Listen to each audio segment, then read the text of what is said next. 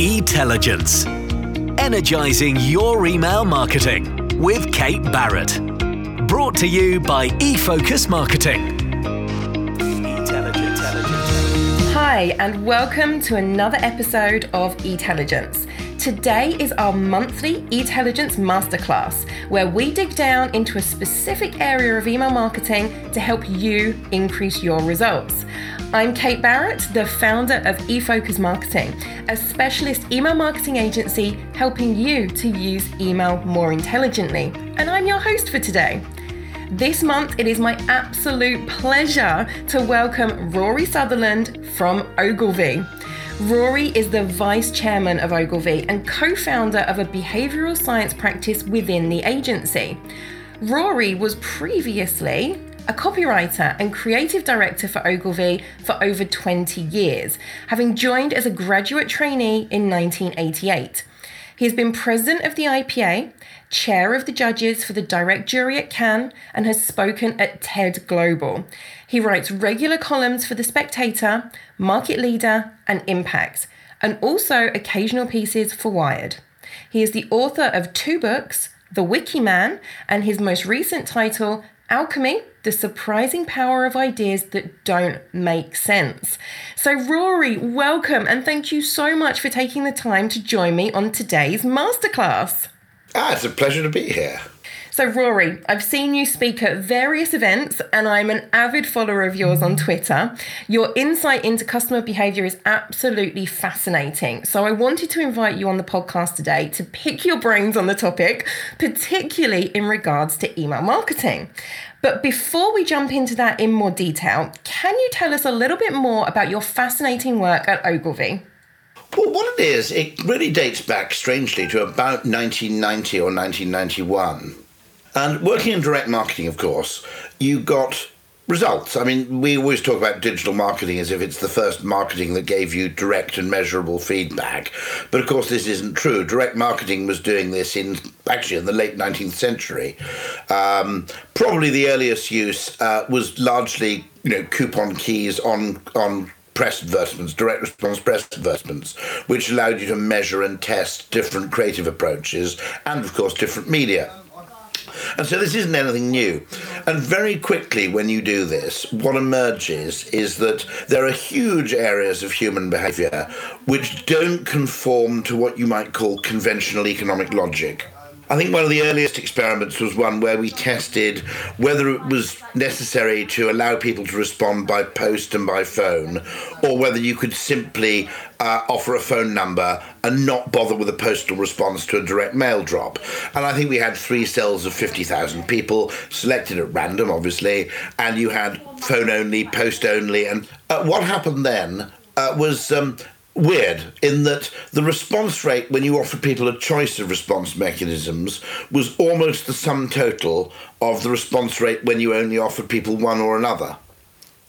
Now, if you think about that, you'd think people either want the product or you or, or, they don't, and the means by which they can buy it or the channel by which they should respond, you'd expect it to have some effect because people have preferences over how they respond.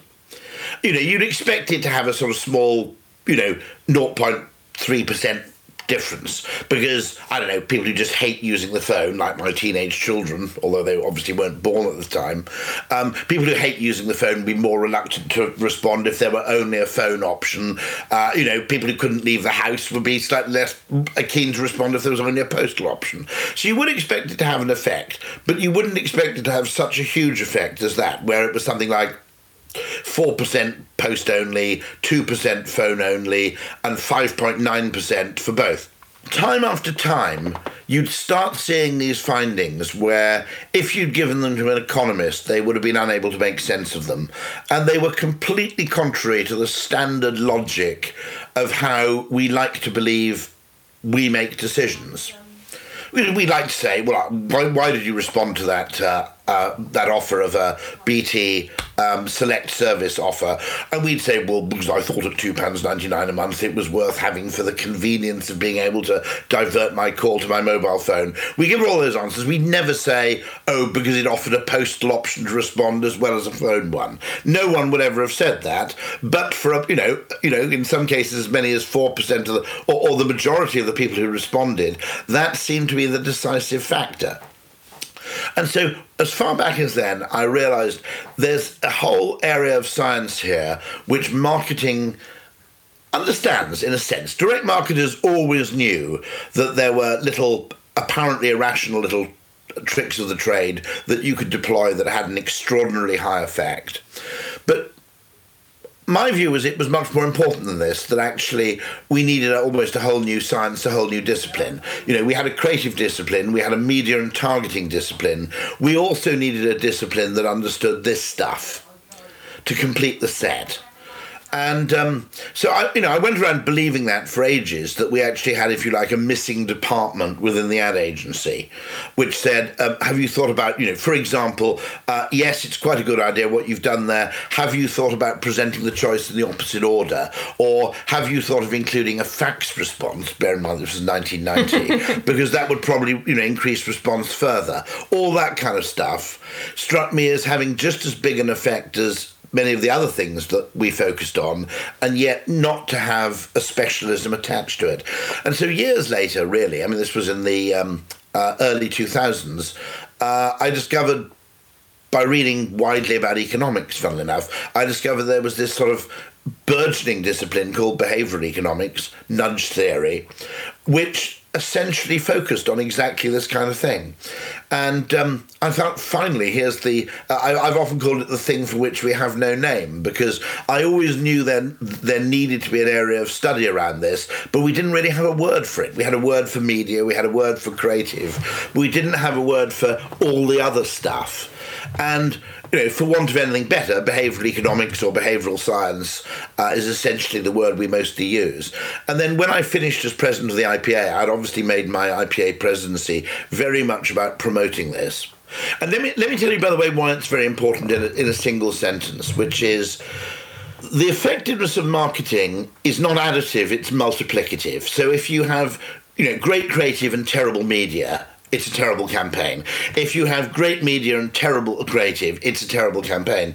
And likewise, you can have great media, great creative, and terrible behavioral science, and what you do still won't work very well.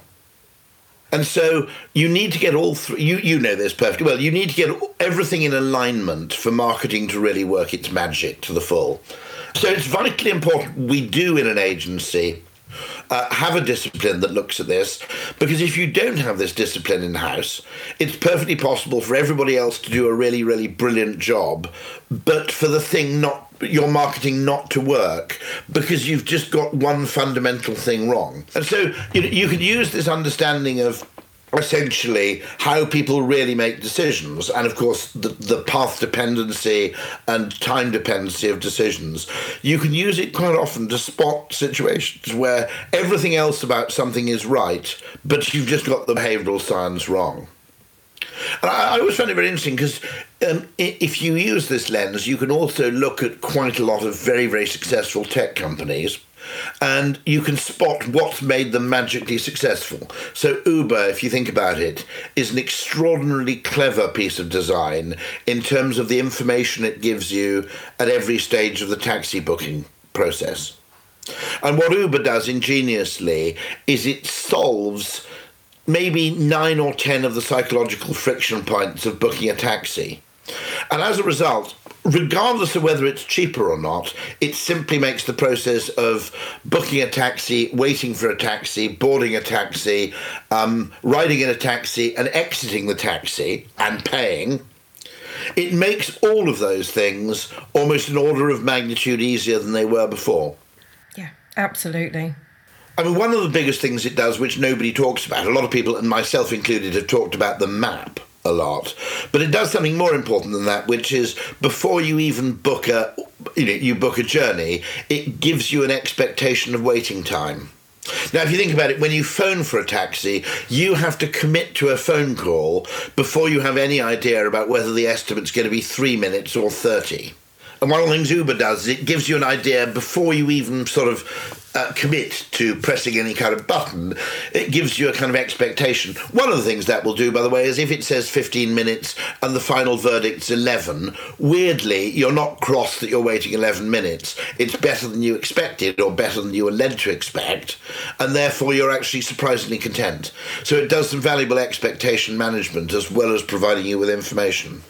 Fantastic. Oh, I bet I bet your days are just absolutely fascinating looking at all of these different areas. I think that for me is such an important area that so many marketers forget about. You know, like you say, within Ogilvy, there was this whole division that you've created that didn't exist before, but actually, I think is the foundation for everything because if you don't understand who you're talking to and what's going to encourage them to make that move forward, exactly as you said, everything else that you do is just going to miss the mark. I think that's fascinating because the examples that you've given there have all been around reducing that friction to help people get to the end result that you're trying to encourage them to do. So making it as easy as possible for them to complete that. And there's a lovely thing here because sometimes what you need to do is add friction. Ah, okay. we, I mean, you're, you're completely right. In the in the in the majority of cases, what you want something to do is to seem very natural. Uh, to, you know, to minimise awkwardness, to minimise friction. On occasion, you actually want to add it because okay. there are occasions where something may seem too good to be true.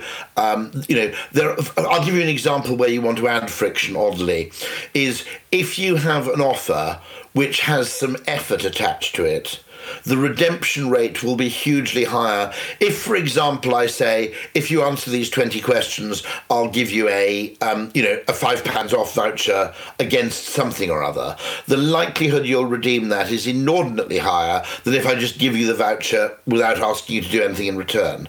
So there are, this is the wonderful thing, which is I often make this point about behavioural science one of the reasons I think it's it's often frustrating to people who want the world to be a very neat place is that the opposite of a good idea can be another good idea. Yeah. You know, there aren't completely hard and fast rules. Sometimes you want to reduce difficulty, sometimes you want to add it a bit.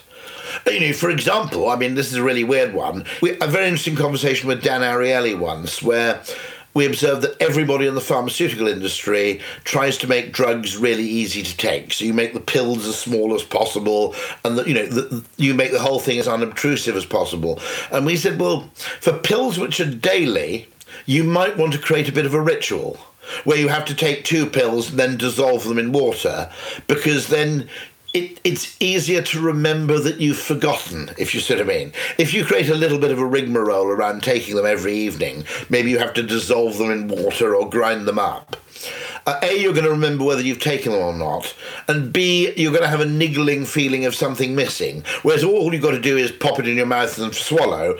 That's something which you can kind of, uh, you know, I mean, it's much much more easy to to sort of overlook something a bit boring than something a bit complicated. Yeah, you can almost do it unconsciously, can't you? Where you just go through the motions. Yeah, yeah, exactly. And you go, well, did I did I do that or didn't I? I you know, and also you're not really going to be conscious of the fact that um, you haven't taken them.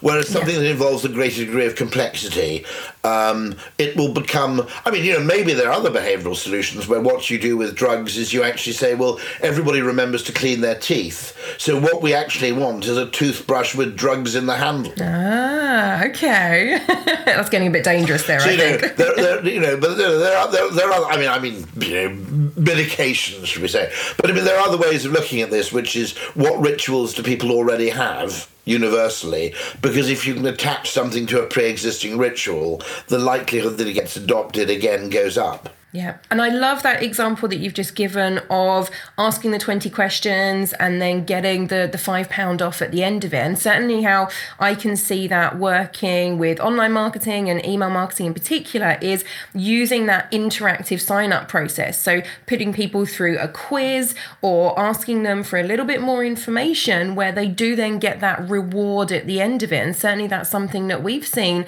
definitely work with increasing subscriber rates and getting people engaged and bought into your brand and your messaging from the very first moment. So, what do you think we need to do in terms of our marketing strategies? You know, at that kind of baseline level, what do we need to do to make sure that we're really focusing in on the customer? What are those psychological elements that we've got to start connecting into better as marketers? Well, the first thing I think you've got to do is always consider that you might be doing something obvious and therefore no one's questioned it because it seems obvious, but the opposite may be a good idea. So, first of all, you've got to be unafraid of questioning conventional logic. Um, because otherwise you go well we made we made the check-in process as easy as possible so that's great and you have to be willing to sit there and be perverse enough to say well it probably is great that this, you know, that say site registration is as easy as possible. But let's have a think about that. I mean, a famous example which everybody in email marketing should read is the blog post called the $300 million button, which is a piece of UX where they simply changed the checkout procedure. I think it was for a large electronics retailer in the US, probably Best Buy, but they don't say.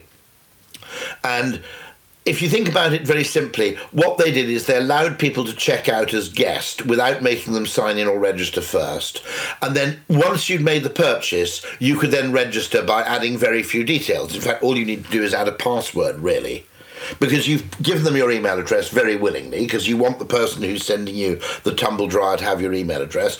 You've patently given them your name and home address because without that, the bloody tumble dryer won't arrive anyway. Okay, so asking someone just to add a password is relatively small as an ask. Okay, I can now track my package. I'll do that by asking people for the password at the beginning, if you think about it, and by asking people to register at the beginning, you're asking someone to type their name and address not in a frame of mind which thinks, I'm doing an essential part of ordering my tumble dryer. The frame of mind they're in is, they're making me jump through this tedious hoop just so I can populate their sodding database. Now, obviously, when it comes to getting your tumble dryer, the fact that you've already typed in your name and address and email address makes then the subsequent order of the tumble dryer a lot easier. But at the point you're typing that in, you're not 100% sure you're buying the thing. So you're giving away data to someone who isn't necessarily sending you a tumble dryer. And by flipping the order of the thing, they didn't make it any easier overall to buy something in pure labour terms, but in psychological terms, the annoyance of feeling you were typing in your address and postcode just to populate a bloody database rather than to provide the address to which your tumble dryer was to be sent made it feel very different. In the first case, it felt essential and a necessary part of uh, uh, of the purchase process. Uh, in the other part, it just felt like a pain in the ass. And so th- those little things, being able to say, actually, it's not only a question of how difficult this process is, are we sure we're doing this in the right order? Another tip I'd give is start at the end. And I don't think marketers do this enough because we tend to sort of automatically look to advertising first.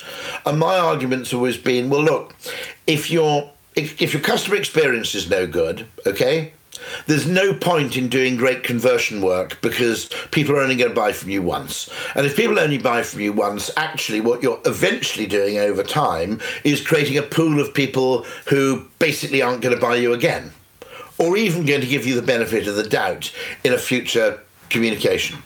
So you've got to get your experience right. Only when you've got your experience right should you then get your conversion right. Um, and then there's no point in getting your advertising right until you've got your conversion right. There's no point in getting things further up the funnel optimized until you've optimized what lies lower down. Because all you're doing is, if you like, creating desire without action. Um, and, um, uh, you know, that generally is just uh, is just annoying. I mean, there are cases, by the way, where the two are. Inter- I, I ought to make that point. There are cases where the two are kind of interdetermined. Uh, um, interdetermined. So you might want to do some advertising to improve your experience because if because the problem with your experience is expectation. So, you know, there can be cases where um, knowing in advance what to expect is the best way to improve experience. So it's, it's not quite as simple as I suggested, where you do you, you don't even consider the possibility of doing things further up the funnel to improve what happens lower down. Um, equally, you know, with conversion, it's really, really important that you know you you don't. I mean, in one, in one sense, it's it, it's important that you don't sort of sell to people who don't really want to buy, because again, that w- I mean, we never look at it like that. We look at it as an optimization problem. Actually, it isn't entirely. When you are actually selling, you want if you want to have a long running business, you want to sell to well informed people, because people who buy something under a misconception um, will be much less happy than people who uh, who buy well well informed, assuming you want both advocacy and repeat purchase. This is where, of course, advertising gets a bit problematic when you're selling one-off. Um, products like a pension plan or a funeral plan, you know, the uh, you only really discover whether you made the right decision when it's too late. Um, you know, I think that's partly why those categories need to be more heavily regulated than, say, shampoo, where if the shampoo does a bad job, we learn it, you know, at the cost of £1.89 and we just learn not to buy it again. So I think there's something going on there which is really interesting. But then only when you've got conversion right should you, you work further up the funnel again. And I, I, think that's really important, by the way, because I think, you know, there's nothing worse than a great email marketing campaign for something that's a dud experience. And so I'm, I'm a big fan of, I'm a big fan of start at the end. And I think because of the traditional way in which advertising was the most expensive thing you did, and because historically that was how agencies got paid, they got paid on media commission, we still have a mentality where we start at the beginning.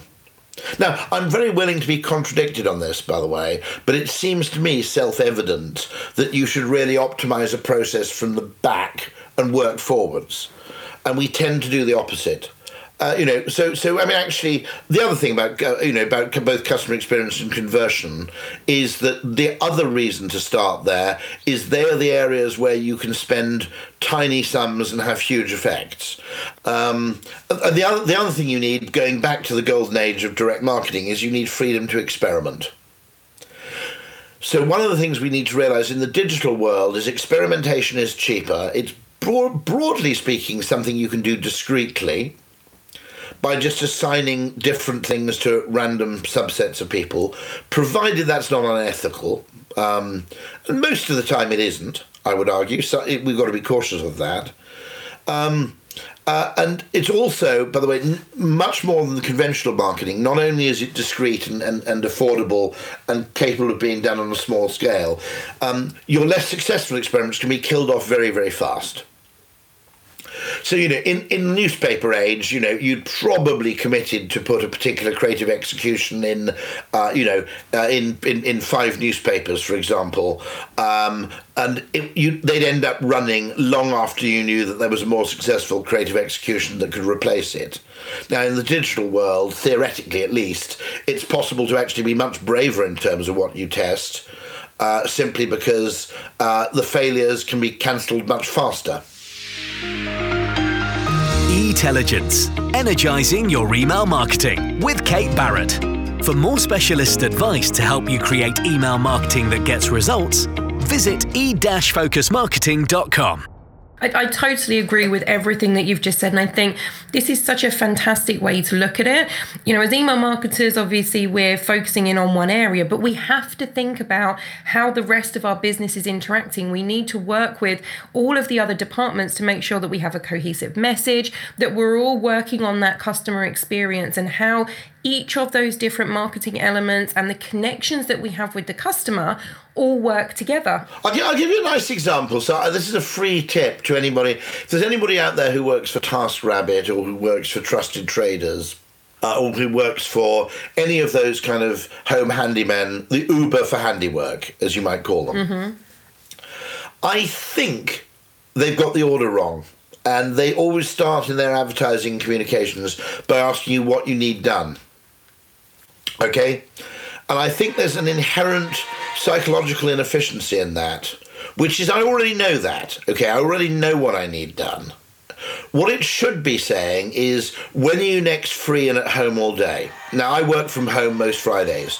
Now, if I could say, I'm at home this Friday, the following Friday, and the Friday after that, what can you do for me? And they said, we can repair a wash basin, put up shelves, erect a plasma screen TV.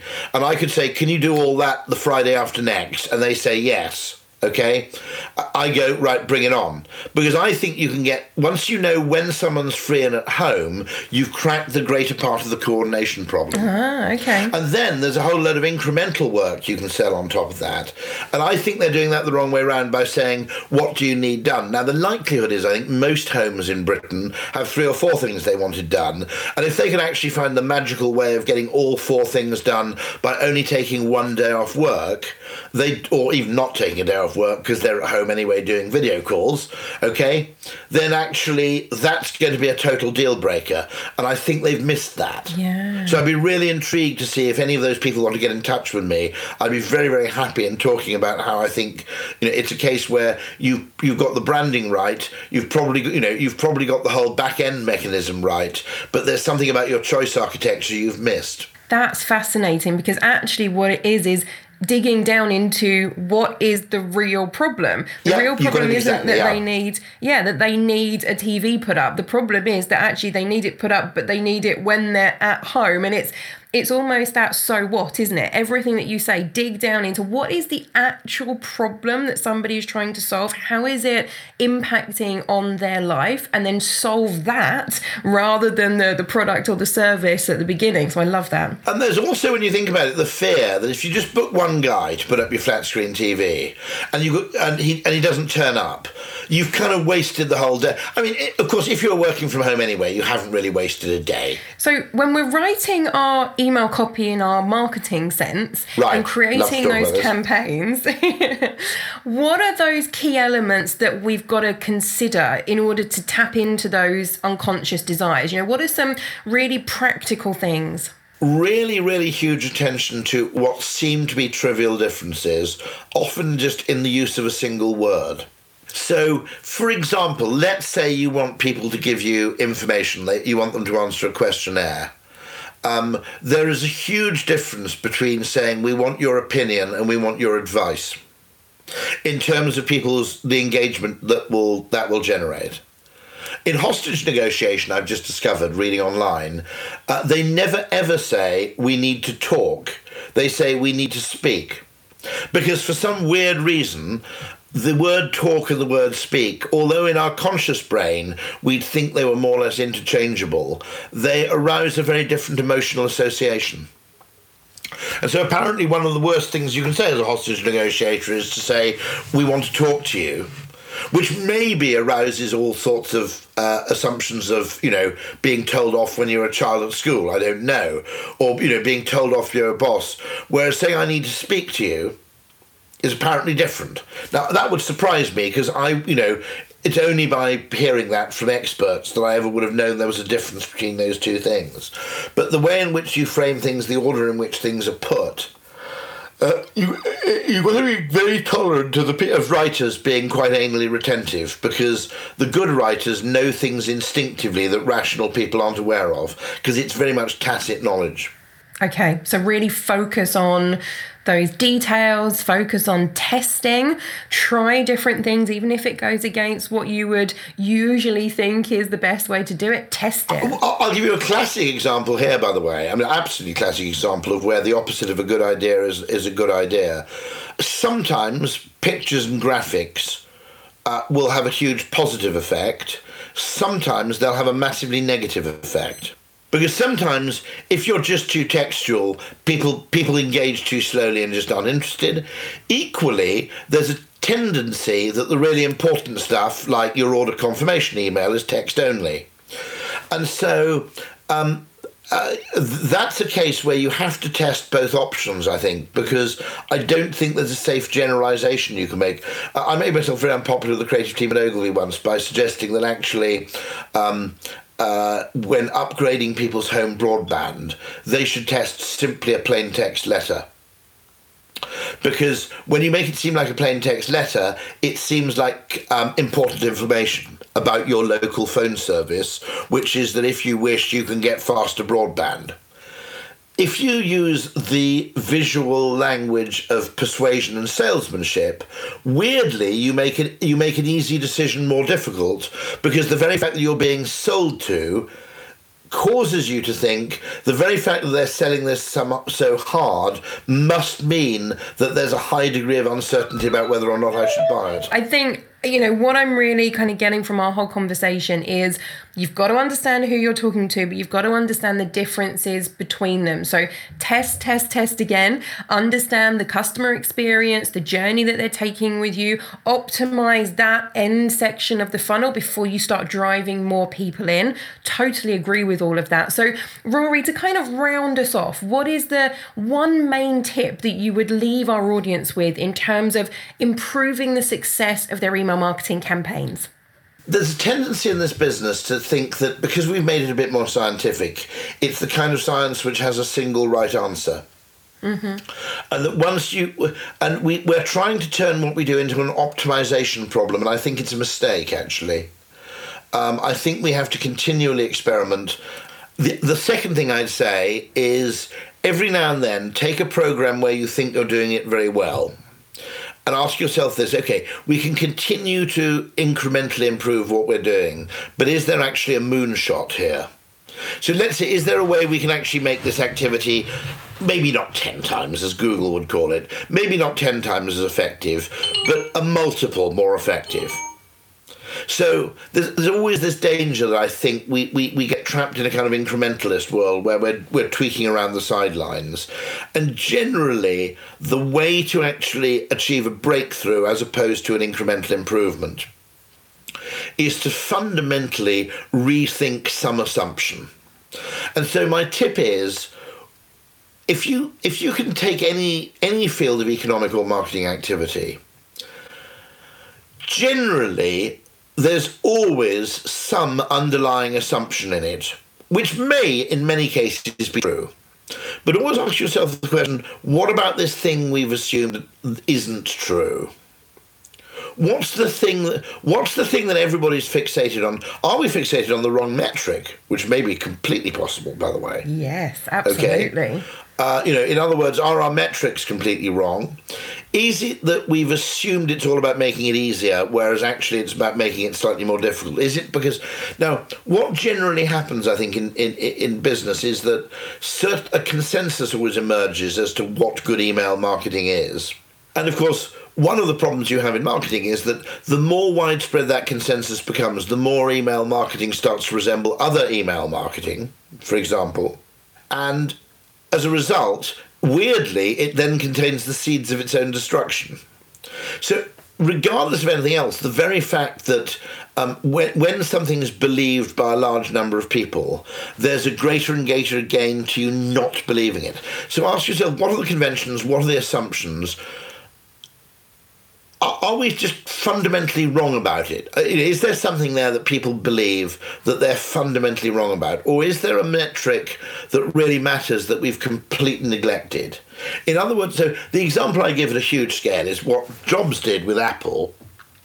Lots and lots of people were saying, "What? How powerful can we make a phone?" Clock speed, you know, memory capacity, storage capacity, you know, bit of screen size, but not much. But it was all about the capability of a phone. And Steve Jobs came along and asked a different question, which is it's not just what your phone can do, it's how it feels while you're doing it. The second thing you've got to do is go even further, by the way. I always say you can't you can't listen to consumers for the truth. To some extent, you can't even listen to yourself because we don't have full introspective access to the forces that lie behind our decisions. And um, as a result, uh, you've got to be very, very careful about listening to what consumers want. As Henry Ford said, if I'd asked people what they wanted, they would have said a faster horse. Um, and so, at some level, um, it's also useful to say um, if there's something which everybody believes is true and which consumers reiterate, strangely, there's a high chance that that may be wrong. Because the number of times that consumers actually give an accurate account of the reasons behind their actions is relatively small. So I, th- so I think I think one that I always regard this. I occasionally jokingly say that behavioural science is the science of knowing what economists are wrong about. And one of the th- reasons I say that is if you go into any sphere of activity and go, I bet if we look at this whole category, everybody believes in something that's perfectly logical, that consumers believe is perfectly sensible, that an economist would say makes perfect sense, but it might be wrong. I mean, the assumption being that you drop the price if a product isn't selling. Here, I mean, here's an interesting one, by the way, um, which has baffled me. Um, now, this probably doesn't work in women's clothing so well, but in men's clothing, before you put clothes on sale when you reach the end of a line, shouldn't you email people who've bought them before and say, this line is coming to an end, so if you'd like a spare pair, buy them now? I've never, I've never understood why nobody, you know, I bought loads and loads of pairs of trousers and things online. I've never understood why nobody's done that to me because I'd pay full price. If I knew, actually, I really like those trousers or that's my favourite shirt. You know, we've all, all blokes have a kind of favourite shirt. And looking back, we wish we'd bought seven of them, but, you know, we can never find it ever again. And in the same way, it always strikes me as a bit weird that, um, uh, you know, th- that uh, nobody does that you know, here's a product you've bought. Now, I get loads and loads of emails saying the store's having a sale. I never get emails saying we're running out of this thing, so if you want to buy a second one in a different colour, now's your last chance. Yeah, and I tell you what, Rory, that's because a lot of companies don't have the data in the right place. They don't understand and don't want to look from that customer centric point of view. They're thinking about it from the business point of view, whereas actually they can make bigger margins, more revenue by just turning that thinking around as to what would help our customers rather than just, you know, not everything is about price. It shouldn't be too difficult when you're putting something on sale or end of line sale it shouldn't be that difficult to do this. But what it is is this is a really important thing. About you know, marketers are uniquely valuable and essential. Not because they're particularly clever people necessarily, okay? Not because they're very good business people necessarily, although there are people who are both, okay? But the real essential um, role of a marketer in any decision making unit is there's nobody else in the business who's looking at the business as experienced by a customer through one pair of eyes over time.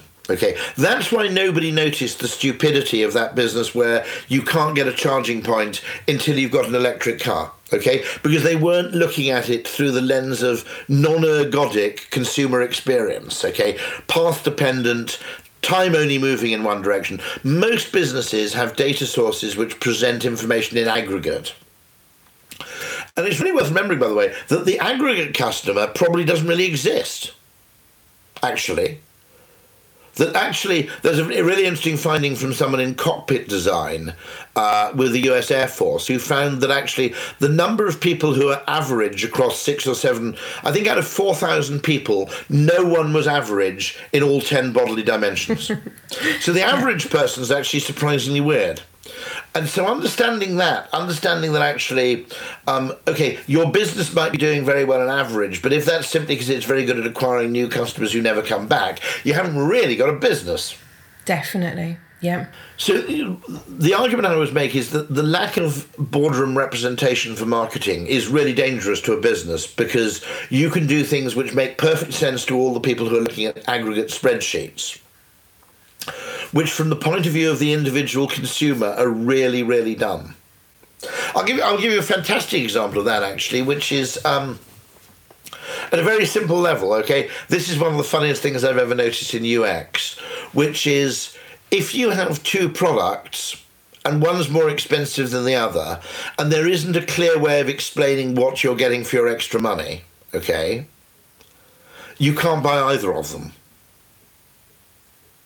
So, funnily enough, once I actually um, uh, there's a wonderful, wonderful. I, I hope I help them out there.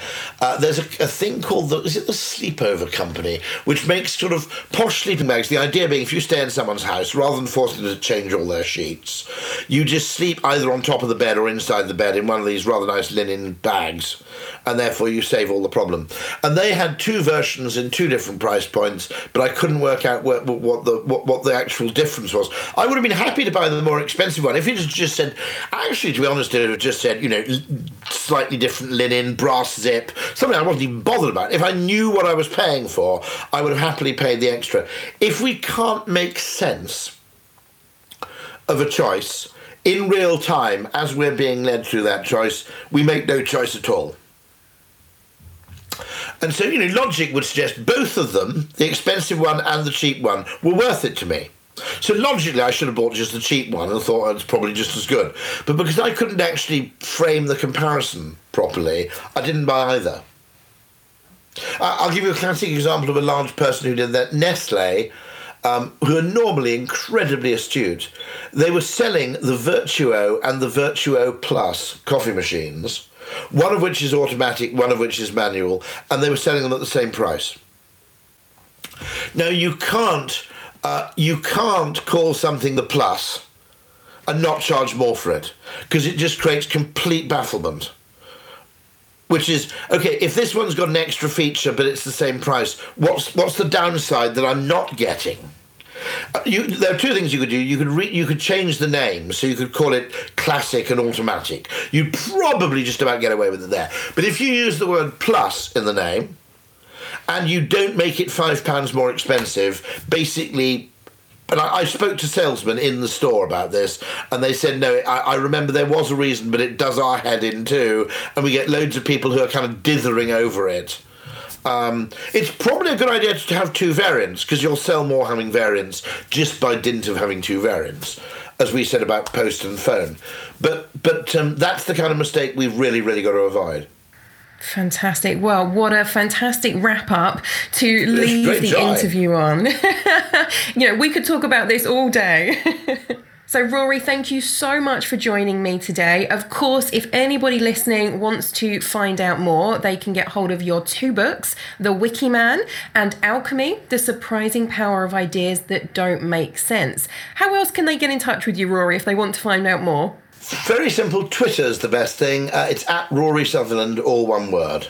Yeah, fantastic. That's easily the best. Brilliant. Thank you so much for joining me and for sharing all of that amazing knowledge, all of those tips, and all of the fantastic stories as well. I think it really brings the power of psychology to life. Thank you very much indeed. If anyone listening would like to find out more about email marketing, of course, make sure that you follow us on YouTube, that you follow us on Spotify, on iTunes, through whichever provider you're using to listen to this podcast. And don't forget to give us a rating as well. So until next time, I'm Kate Barrett and I'll say goodbye. Thanks, everyone. Etelligence Energizing your email marketing with Kate Barrett. Head to our website for downloads and show notes. e-focusmarketing.com slash etelligence.